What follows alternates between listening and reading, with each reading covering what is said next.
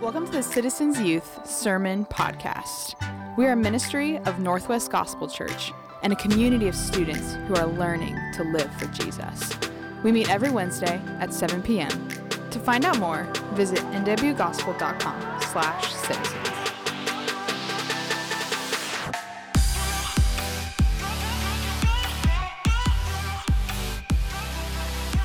I'm so excited to be here um, and to share from God's word with you. Uh, I'm bummed that I lost in that shooting competition, but I don't think those hoops were regulation. I think there was something was something was fishy about that. I think I was set up. But uh, open your Bibles, guys, with me to Matthew chapter one. We're going to be looking tonight at Matthew one. Uh, use your phone or tablet or Bible. Use the Bible in the chairs in front of you, however you want to get there. Uh, because as Noah said, um, I really want you guys to hear tonight, not ultimately from me, but I want you to hear from God. And I think that's possible because I believe that this book, the Bible, is actually God's living word. That it's not just words God said a long time ago and some people wrote down, but it's actually what he still says to his people today. And so I'm praying for you, I'm praying for myself that as this is read, as it's explained, as it's applied to our lives, that we will actually hear from God tonight. And so open your Bibles with me and uh, let me pray as we get started. Heavenly Father, thank you so much for this, uh, these few moments where we get to open your word, the Bible. I do ask, God, that you would help us to hear from you, that what you've said here in your word, that you would, by your Holy Spirit, really impress it upon our hearts um, things maybe we've never heard before, or things that we've heard a lot, but we just need uh, the eyes of our hearts to be enlightened, opened, to see them afresh, to be blown away by the truths uh, once again, the truth of your word, the truth of the gospel. And so, God, help us tonight. Uh, we're desperate for your help, and we ask this in Jesus' name. Amen. So, the title of the message tonight is His Name. His Name. I wanted to throw up a picture for you of my family. Um, I have a family. Uh, I have a wife and some children. Uh, is there a picture up there? Oh, there is. Awesome. So those are my uh, my peeps. Uh, my wife Andrea. We've been married uh, 14 years, um, and we have three kids. Peyton uh, on the left there is our oldest. She's 10. Titus in the middle. He's eight, and Marty on the other side. He's five. And uh, it's pretty fun uh, when you have kids to get to pick their names because it's like, it's totally up to you. Like, whatever you want to call this human being who's going to come into the world, you can call them that. And so uh, we talked a lot about the names that we wanted to, to give them. And, and honestly, we chose names that we really just kind of liked how they sounded, right? I know that's not very special. Like, there wasn't any really significance or meaning to them. We just thought they were good names and, and we really liked them. Um, but some people choose names um, because of the actual meaning of that name. Like, just by a show of hands, do you know what your name means? Right? Like, I know for me, Ben, Benjamin, um, regardless of what we saw earlier, it doesn't mean brick. I know I saw a lot of bricks, but it actually means uh, son of the right hand, which is kind of epic, son of the right hand. Uh, I did look up the names of my kids, what it means. Peyton, our daughter, her name means warrior's estate or village which is kind of cool, I guess. Um, Titus, our son, his name means giant, which is hilarious because he's like just a little guy. He's just really small. So that one's not really working out uh, so far. Uh, and then Martin, uh, our youngest, his name means warrior from Mars. Warrior from Mars, which is pretty epic, right? Warrior from Mars. Um, but I bring this up because names are really significant, and they're really significant in the Bible. The Bible is full of names. Uh, we are uh, told numerous times about all these different characters, all these different people, and their names. And the names we're told in the Bible uh, reveal to us really significant things about the people who those names represent. And that's what we're going to see in our passage this morning, or this evening. Sorry, I usually preach in the mornings. Um, we're going to see the significance of names. And in this uh, first chapter of the Gospel of Matthew, we find Matthew's account of the birth of Jesus Christ, right? And that's pretty fitting because it's Christmas time, right? The birth of Jesus Christ is what Christmas is all about. It's so easy to be distracted this time of year by so many different things going on, even good things. know, cookies and presents and decorations and lights and, and to miss what this is actually all about. It's about Jesus, that he was born. Uh, it's not about vengeance, like the Grinch said when Cindy Lou Who asked him, What's Christmas all about? Do you remember that scene? Vengeance. And then he changes his tune, Presents. It's not about vengeance or presents, it's about Jesus. Christmas is all about the birth of a baby 2,000 years ago. And what we're going to see tonight is that this baby was the most important baby, the most important person uh, in human history. And we learn why that is the case when we see the names of this baby that are in our passage. We see what the parents of this baby are, are told to name him. And so I'm going to read the passage. I want you to follow along. Matthew chapter 1. We're going to read verses 18 through 25. So go ahead and follow along as I read out loud. Now, the birth of Jesus Christ took place in this way. When his mother Mary had been betrothed to Joseph, before they came together, she was found to be with child from the Holy Spirit. And her husband, Joseph, being a just man and unwilling to put her to shame, resolved to divorce her quietly. But as he considered these things, behold, an angel of the Lord appeared to him in a dream, saying, Joseph, son of David, do not fear to take Mary as your wife for that which is conceived in her is from the Holy Spirit. She will bear a son, and you shall call his name Jesus, for he will save his people from their sins. All this took place to fulfill what the Lord had spoken by the prophet Behold, the virgin shall conceive and bear a son, and they shall call his name Emmanuel, which means God with us. When Joseph woke from his sleep, he did as the angel of the Lord commanded him. He took his wife but knew her not until she had given birth to a son, and he called his name Jesus. This is God's word. The first name we see here in our passage that I want to talk about is Emmanuel. Emmanuel. The baby to be born would be God. The baby to be born would be God. Uh, verse 18 here gives us the intro uh, to what this section is all about. You see there in verse 18, he says, Now the birth of Jesus Christ took place in this way. And so Matthew's telling us here's what happened when Jesus was born.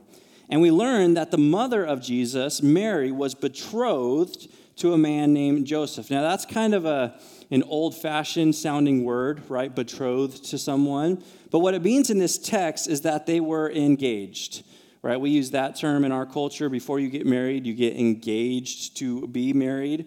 But in this culture, although it means engagement, it was actually more permanent than even engagements are in our day. Right? If, if someone is engaged in our day, there's still the possibility that they might break it off, right? Before they actually kind of seal the deal and get married. But in this day, when people were betrothed, when they were engaged, to break it off would be equivalent to divorce. And so the fact that they were betrothed, they were engaged, they were already committed. This was going to be a marriage, and nothing was going to change that. But this leads to what we see in our passage, which is an initially awkward and confusing situation.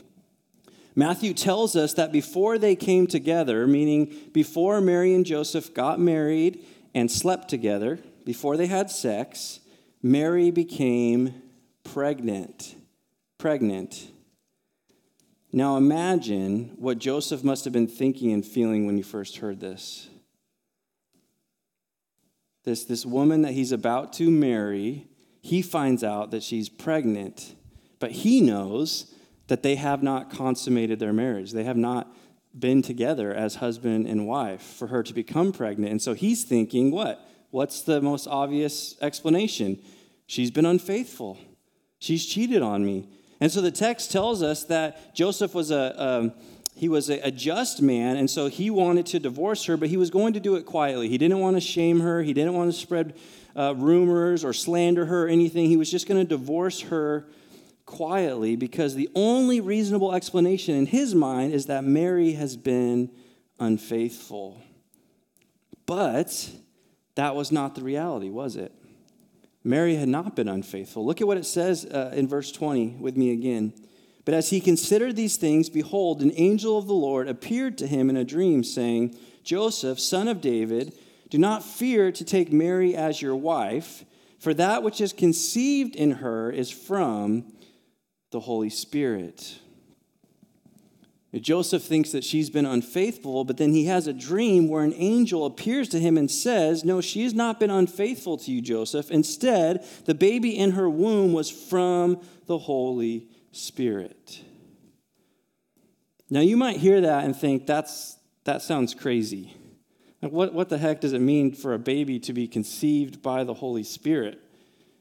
You might be thinking, right, you know, the only logical, scientific, rational thing is that, you know, women can only get pregnant if they have sexual relations. So, what is this whole talk going on here in this passage? And you'd be right to think that. Naturally speaking, what's going on in this passage would be impossible. But what we have to understand is that what's going on here is not just natural, it's supernatural. God is behind it. God is behind it. God is doing something miraculous in and through this young Jewish virgin, Mary. In fact, God had promised to do this many, many years before. Around 700 years before this happened, through the prophet Isaiah, God promised that a baby would be born of a virgin. And we see that in our passage in verses 22 and 23. Look at what Matthew tells us. He says, All this took place, so this virgin being pregnant, having a baby, all this took place to fulfill what the Lord had spoken by the prophet. Behold, the virgin shall conceive and bear a son, and they shall call his name Emmanuel. What Matthew is saying here is that's what's happening, this miraculous thing with the Virgin Mary and, and this baby that she's going to have. All of this God promised long ago. But it gets even better.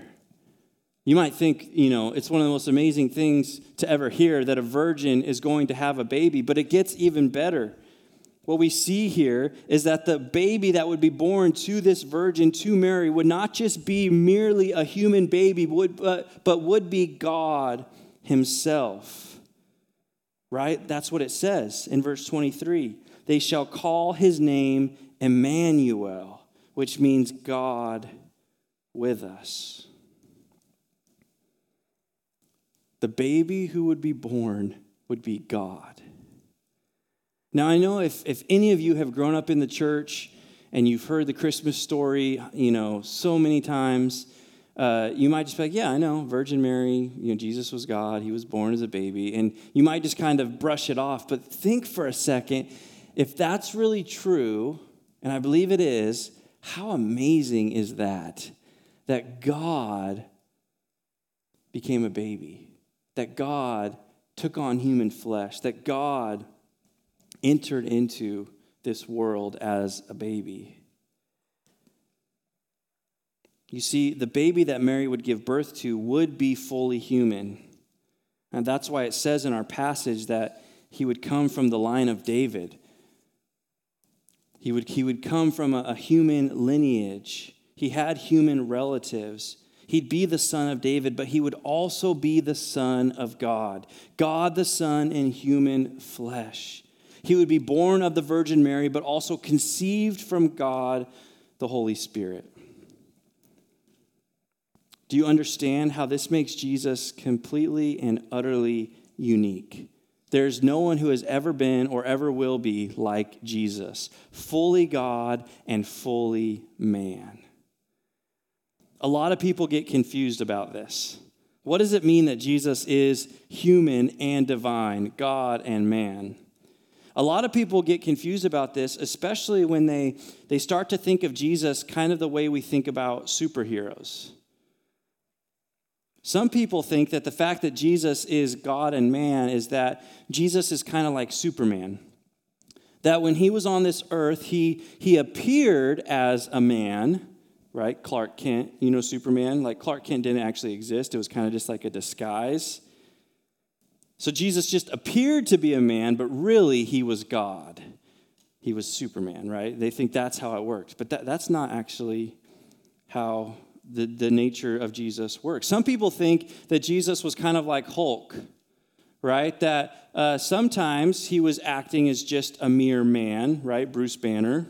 And sometimes he would act as God. And that's when he would turn into the Hulk, right? And so that's how this whole thing works. Sometimes he would be a man, sometimes he'd be God, but never both at the same time. But that's not actually who Jesus was either. Some people think Jesus was like Thor. You know what Thor is? Thor is a, a, demigod, right? Like in the Marvel universe. So he's not a god, but he descends from gods, but he's greater than humans. So he's kind of in the middle. And some people think that's just how Jesus is that Jesus was created by God, and so he's greater than humans, but he's not quite God. He's kind of somewhere in the middle. He's like Thor. That's not who Jesus is either. Some people think Jesus is like Spider Man. Who's Spider Man, right? He's, he's half spider, half man. And some people think, yeah, Jesus was half man, half God, 50 50, a little bit of both. But that's not who Jesus is either. See, all of these superheroes, they might be good stories, but if we kind of start to, to, to look at Jesus in these sort of ways that are similar to these superheroes and their characters, we miss who Jesus actually is. That Jesus is, he was and is fully man and fully God all the time. All the time. 100% God, 100% man. Not 50 50, not sometimes man, sometimes God, not somewhere in between God and man. No, he is fully man and fully God all the time. And that's what Matthew is telling us here about the birth of Christ that we celebrate on Christmas. That God came to earth and took on human nature, put on human flesh. And from that point on, Jesus was fully God and fully man. We see this in another one of the Gospels, John. John 1 1 and 14 says, The Word, speaking of Jesus, was God. So the Word was God the Word became flesh and dwelt among us. God taking on flesh and dwelling among us on earth, other human beings. The baby born in the manger, who would grow to become Jesus of Nazareth, was fully human, yet fully divine. And so the best way to describe Jesus is as the God man. The God man. Do you realize that? about Jesus? Do you realize why he is utterly unique, why there's no one like him, why he is the true God and the true Savior of the world? He's not just a good teacher, he's not just a historical figure. He's not just what's maybe depicted in movies and TV shows about him or the Bible. He is God who took on human flesh. And even right now, this very moment, he sits at the right hand of the Father, still fully God and still fully man. And he'll be that way forever. If you want to think in theological terms, this doctrine that I'm talking about and that we see in our passage is called the incarnation. Incarnation. You know that word uh, carne? Anyone like carne asada, right? Meat? Same kind of root word. Incarnation. He took on flesh, meat. God incarnated, taking on a human nature. Friends, this is an incredible mystery that should lead us to awe and wonder and praise to Jesus. There never has and there never will be another one like him. I want to say it again. It's so easy because you might be like me. I, I've been in the church since I was a baby. I grew up going to church multiple times per week. I went to Christian school, went to Christian college. I've been a pastor since I was 21 years old, so my whole adult life. So I've been around this. I've heard the Jesus Christmas story thousands of times, right? But, friends, think about how amazing this is that 2,000 years ago, on this very planet that we're on right now, God left heaven, God the Son, and he was born as a baby that when we sing about him, like we just did a few moments ago, we're singing about Jesus, the God man who actually walked this earth and he's still alive today. Have you ever held a baby? They're, they're so precious and, and cute and cuddly. God was one of those that first Christmas. Still fully God, but fully human. He was Emmanuel, God with us. That's why he had that name. But the question is why? Why? It is absolutely incredible that God was born as a baby, that Jesus was God. But why? Why would God take on human flesh? Why would he come? Was Christmas just about God just kind of visiting earth just for kicks? Or was there a reason that he chose to, uh, to come? And the answer to that is found in the other name for this baby that we read in our passage, and that's the name Jesus. Jesus. The baby to be born would be Savior. Look at verse 21 with me again. She will bear a son, and you shall call his name Jesus, for he will save his people from their sins. And then look at verse 25.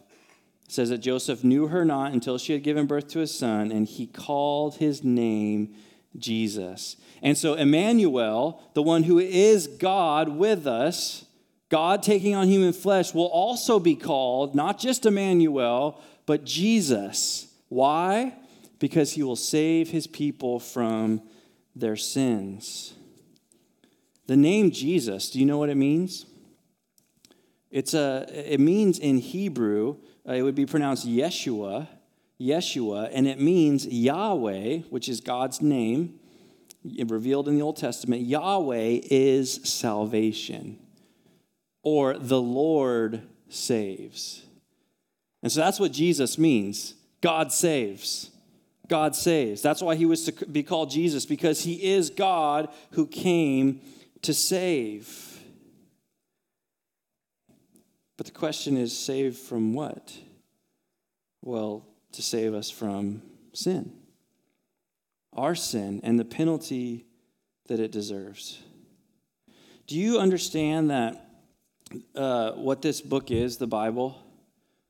It can kind of be confusing sometimes because it's actually not one book, it's actually 66 books. Did you know that?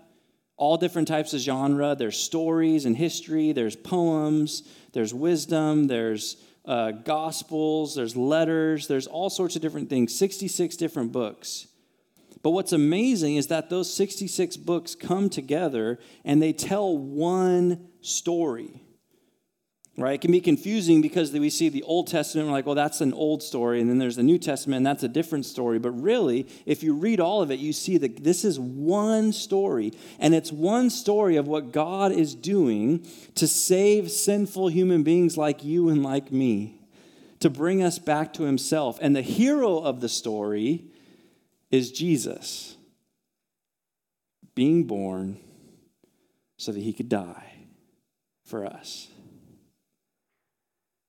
You see, the beginning of the story tells us that God created us to be in relationship with Him, but instead of loving Him and trusting Him and enjoying Him and obeying Him, we've rebelled against Him. Sin is not just sins, right? Sin is not just the bad things we do. Like, yeah, sometimes we tell lies, sometimes we have lustful thoughts, sometimes we're mean to people. No, uh, those are the fruit of a, a root of sin in our hearts, which at its core is rebellion against God. That we don't acknowledge that God, you are God and I am not. That you are in charge and I am to follow you. Instead, we shake our fist at God and we say, No, I want to be God. I want to be in charge. I don't need you. I don't trust you, and I'm not going to obey you. And that betrayal, that rebellion against God, that is at the heart of our sin. And the Bible tells us that what we deserve for that is death. We deserve death, not just physical death, but spiritual death, which is separation from God forever because we've rebelled against Him. That's what we deserve. And the reality is that there's only one way to avoid that death to avoid that separation from God because of our sin. The one way is, is Jesus. You see, the Bible reveals to us that not only does God have judgment for sin, but He's also merciful and gracious and compassionate and loving. And he does not desire that we would die in our sins and be punished for our sins, but instead, he desires to save us from that. And so, how did he do that? By coming for us. By coming for us. That's what Christmas is all about. That's why Jesus was born in the manger, so that he could grow into a man who would die on the cross. Do you know that? The reason Christmas is significant is because of Good Friday and Easter. Jesus would not die and rise again if he was never born. And the reason he was born is so that he could die and rise again to save sinners like you and like me. God came to rescue us. Because apart from Him dying in our place, taking the penalty that our sin deserves upon Himself, we have no hope of being saved. We will be the ones who have to bear that punishment ourselves. I shared with you earlier how no superhero can be compared to Jesus, right? Jesus is the true superhero because he is the only one who could actually save, right? Every superhero story is about superheroes saving people from something else, right? They come in, they swoop in, and they save the day. Well, Jesus is the true superhero because he's the only one who could actually save us from our sin. And he's the only one who could actually do this because he is the God man. The reason that Jesus had to be a man is because he was going to be our substitute. And if he is going to be a substitute for us and we are humans, then he had to be human to be our substitute, to take our place by dying on the cross. But he also had to be fully God because if he's going to absorb the full weight of sin, the sin of the whole world in himself, if he's going to pay that full price, he had to be fully God. And so, if he wasn't fully man, he couldn't be our substitute. If he wasn't fully God, he couldn't pay the full price. But the good news is, he is fully God, he is fully man, and therefore he is the only Savior. He's the only Savior. His name is Emmanuel, God with us. His name is Jesus because he will save his people from their sins. Guys, this is what Christmas is all about. Christmas is about God coming to save us. That's what it's all about. When you lay your head on the pillow tonight, and maybe you're thinking about citizens and what was shared, and you're thinking about all the good times, this is the thing I hope you remember from anything I said. Christmas is about God coming to save us, to save you because you're a sinner who needs a Savior.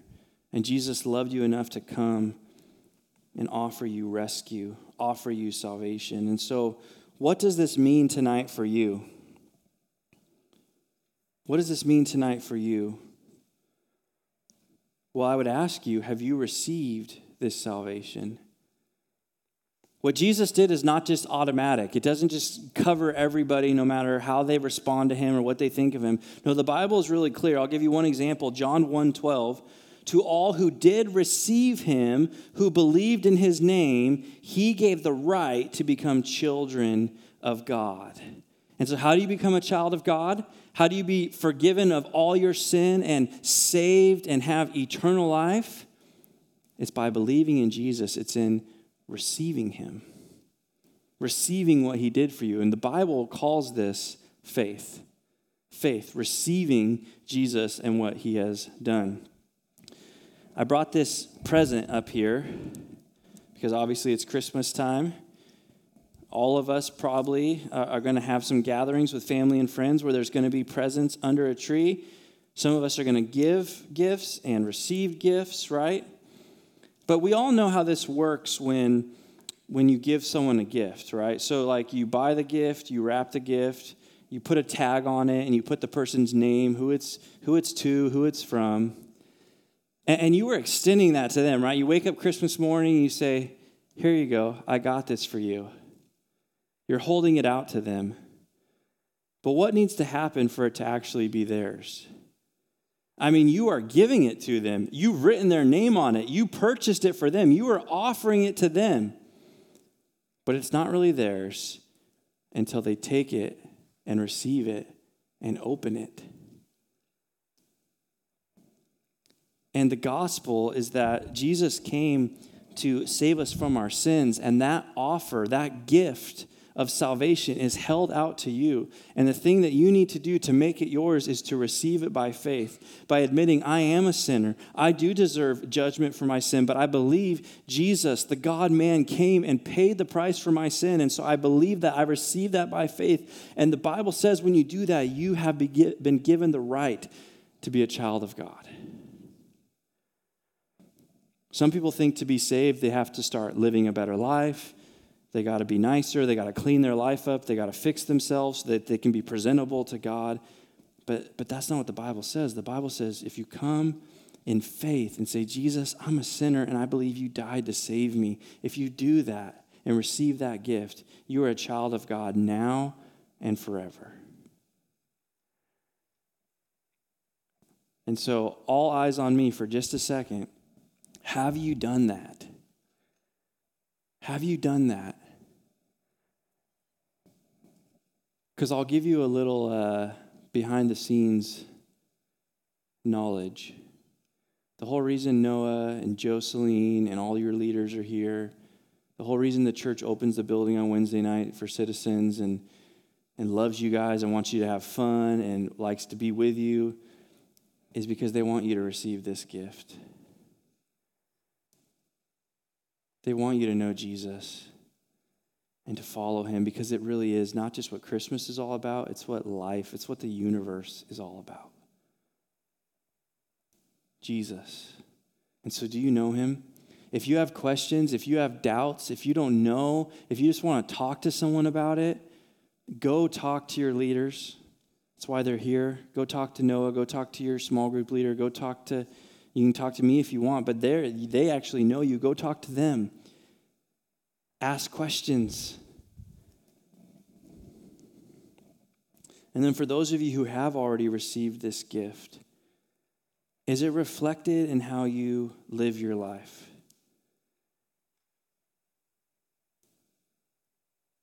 How are you going to live during this Christmas season? Is it going to be about Jesus or is it going to be about you? Because if this is really true, if Christmas is about God coming to save us, then the only response that makes any sense in the world is to praise and adore and live for and serve Jesus, Emmanuel, who came to save us. Is that what your life is about? Christmas is about God coming to save us. Let's pray. God, thank you so much that you, you, Jesus, although you have always been God the Son, you came and you took on human flesh so that you could be our Savior. You are Emmanuel, you are Jesus. You are the only one who can actually save, and you've done it. And now you hold out that offer of salvation by your grace to us as a gift. And I would just pray, God, if there's any student in the room uh, who has not received that gift. Maybe they've heard the gospel many times. Maybe they're hearing it tonight for the first time. God, open their hearts to receive that gift and experience new life. And for all of us, God, who have received that gift, I pray that you would help us by your Holy Spirit to live in light of that. That we would honor you and serve you and worship you with our lives because of the amazing gift you've given us in Jesus. Keep our eyes focused on Him this Christmas season and what it's really all about. And we ask all this in Jesus' name.